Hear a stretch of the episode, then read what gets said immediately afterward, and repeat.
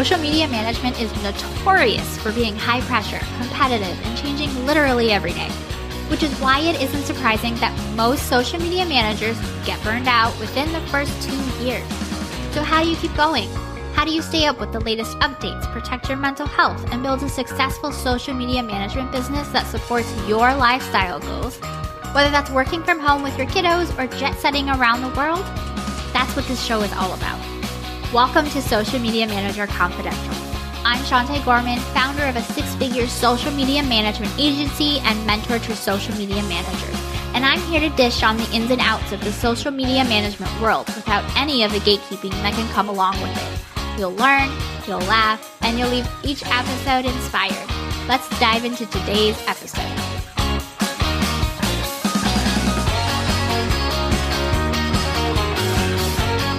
Welcome back to another episode of Social Media Manager Confidential. If this is your first episode, a special welcome and shout out to you. Thank you so much for tuning in. And if this is not your first episode and you're coming back every single week, thank you so, so much for being here and messaging me on Instagram and letting me know what you love about the show. Every time I talk about this on social media, whether it's Instagram, TikTok, or YouTube, I always get social media managers responding with all the exclamation points, hand raising, and fire emojis. And it's this. What is a social media manager actually responsible for? Let's dive in. There's a huge misunderstanding when it comes to what social media managers do and don't do, especially for those of us who are freelancing social media managers. So here's a quick checklist to use as a guide for setting realistic expectations. Social media managers are responsible for staying up to date with best marketing practices per platform that they manage, they're responsible for creating content that is engaging, relevant, and it's tailored to the client's brand and its message.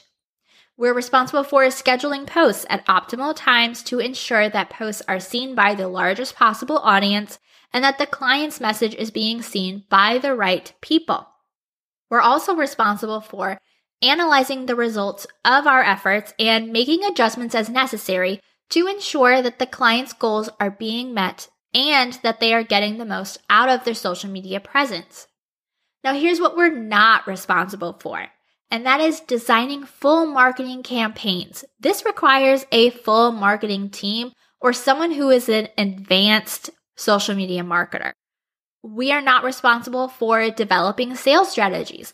This requires a marketing team or an external consulting firm. Sales is something in itself. And that is not something a social media manager typically has experience, training, or time to do. We're also not responsible for managing budgets. This is done by the client's finance team. We're not responsible for getting sales. This is a job for the client's sales team.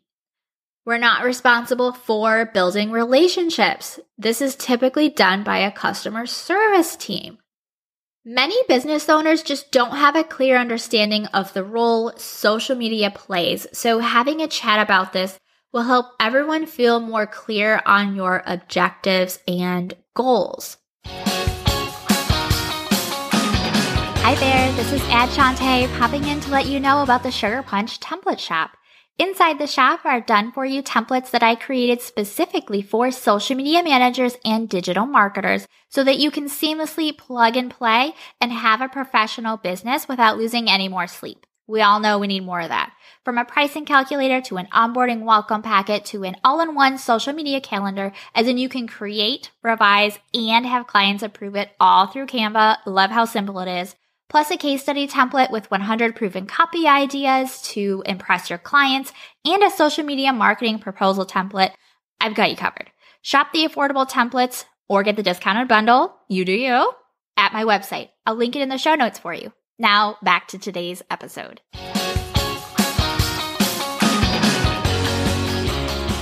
There can be a lot of things that play into the full marketing strategy, getting sales, and that could be your client's branding. It could be their website.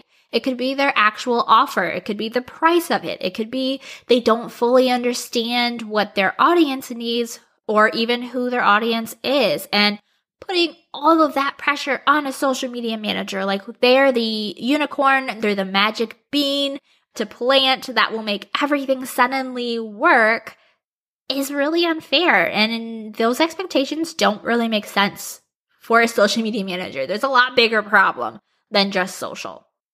So if you've heard these things and realized that you've taken on way more responsibility than you originally agreed to, you have two options now. Option one is keep doing what you're doing, but let your client know that you'll be raising your prices. And I have a script in my private community for what to say and how to say it that I'll link in the show notes for you. Or option two, let them know that you're restructuring your packages and after a set date, give them a 30 day notice at least to be polite. You'll be providing them with this package instead. Now, you may lose clients from either option, but you'll find that this opens the door to getting clients that are a better fit for you and your business. I know it's a scary leap to make. I actually just went through this a second time this year and I shared about it in a previous episode that I'll link in the show notes for you if you missed it.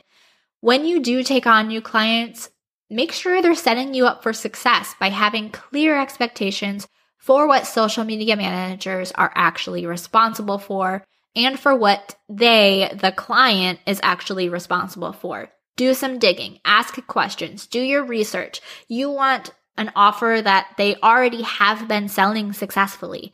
How is their website? Are sales actually coming from it? Like, what is happening and how does social plug into that? Social should not be their only means of getting sales. And if it is, they should already be kind of seeing some results from it that you can then take over and make even better. If you have any friends who are social media managers, share the link to this episode with them and help them out. Let them know they're not alone. And if you're not already following this podcast, make sure you hit the follow button or the plus button in Apple Podcasts so you can get brand new episodes delivered straight to your podcast app every Friday. Thank you so much for listening. I'll catch you next time. Thanks for tuning in to today's episode. Learn more about my digital template shop, online courses, and mentorship program by going to my website at sugarpunchmarketing.com. And while you're there, make sure you join my safe, supportive community created exclusively for social media managers. It's 100% free to join and packed with really amazing resources, trainings, and people. See you next time.